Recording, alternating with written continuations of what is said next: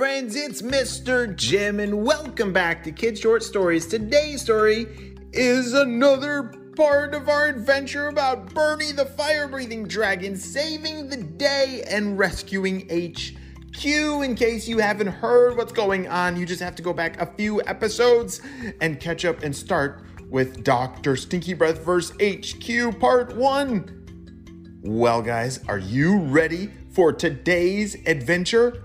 Me too, let's go!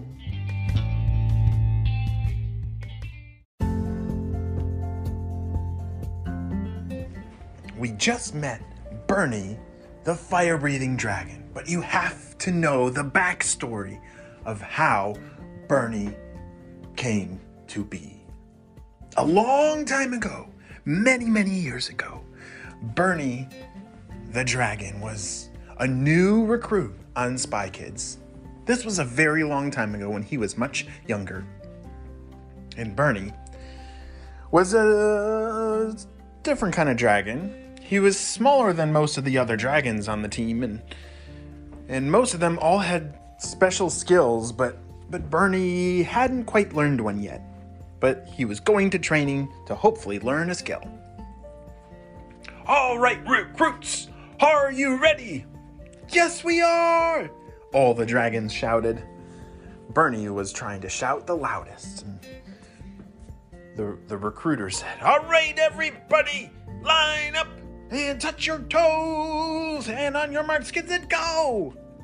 This training was one of the strongest training courses of all of Spy Kids. You had to be super strong and super fast to complete it.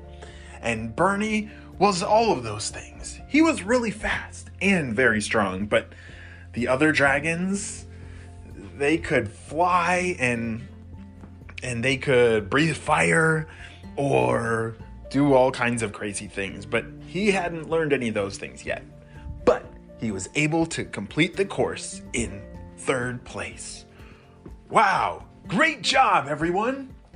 Bernie, fantastic, good job. Bernie was really excited about doing that well on that course. All right, everyone, we need you all to report to the Space Center because in space there's there's a crazy battle going on and we need all of our dragons up there.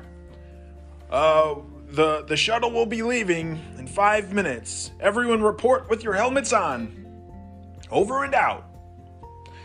All the dragons couldn't believe that they were getting ready for their first mission, and Bernie was so excited. Oh boy, I can't wait to get up there and do something epic. And maybe I'll like learn a super skill and I'll be just like all the other dragons because yeah, yeah, then they'll like me. You see, Bernie had a hard time fitting in with the other dragons because he was a little different than them. He was really fast and strong, but he was a lot smaller and he couldn't do a lot of the cool things. So some of them were not very nice to Bernie, and that made Bernie feel bad. But he never gave up, and he always looked on the positive side. All right, I got my helmet. Let's go. All the dragons loaded up to the spaceship and blasted off to space.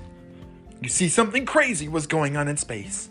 Spy Kids headquarters had a base up by the moon, and some meteors and asteroids had come through and bonked into the H Q and split it into a whole bunch of different pieces that was flying towards the sun.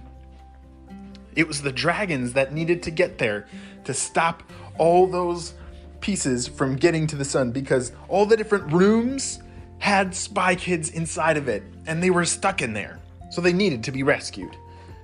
As the dragons blast off towards space to help them, they couldn't wait to get to work. Bernie was looking out the window the whole time and was eagerly awaiting his first job. All right, recruits, you need to head out the door right now. Go complete your mission. Go! Bernie was given his mission, and he put on a jetpack that would blast him through space. All the dragons needed jetpacks because it turns out they couldn't fly in space because there's no air to blow their wings. Huh. And so all the dragons put on their jetpacks, and so did Bernie. And they blasted off to their different missions. Everyone had a different job, and Bernie's job was to chase down this one part of H Q that didn't have any people in it, but it was full of some really important parts for H Q, and it had to get back. They had to protect it. As he was blasting off through space to try and save this thing, it was getting very close to the sun.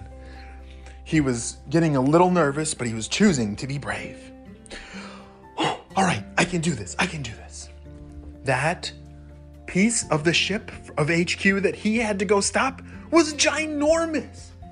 He was a little nervous that he wouldn't be big enough to stop it from flying into the sun. And he had to get in front of it and use his muscles to stop this thing from flying into the sun. As he got in front of it, he was getting closer and closer to the sun. He could feel its heat on his back scales as he put his paws and claws up on the, this piece of the ship and pushed and used his jetpack with all of his might. He was able to push it and save it from the sun, but not before Bernie himself bounced off of the sun. Whoa! Whoa! As Bernie soared through space, he was very dizzy. Nobody had ever bounced off of the sun before. He was the very first one. Some of the other dragons flew over to Bernie and, and helped him get back to the ship because he was hurt. But he had done his job. He had saved that piece, that really important piece, from flying into the sun. Bernie! Bernie, are you okay? His friends carried him back to the ship and laid him down and, and asked, Bernie, are you okay? Are you okay?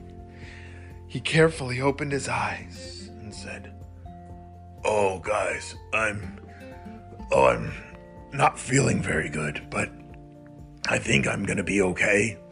Wait, what happened to my voice?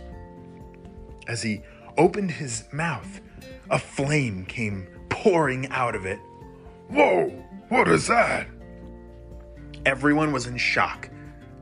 They couldn't believe it, but somehow Bernie had fire inside of him. He was now a fire-breathing dragon, all because he got a piece of the sun stuck in his belly. Bernie became the fire-breathing dragon that day. Because of his bravery, they gave him a special medal for saving the ship that day. And Bernie had many other jobs in the future that would need his fire-breathing skills. The end.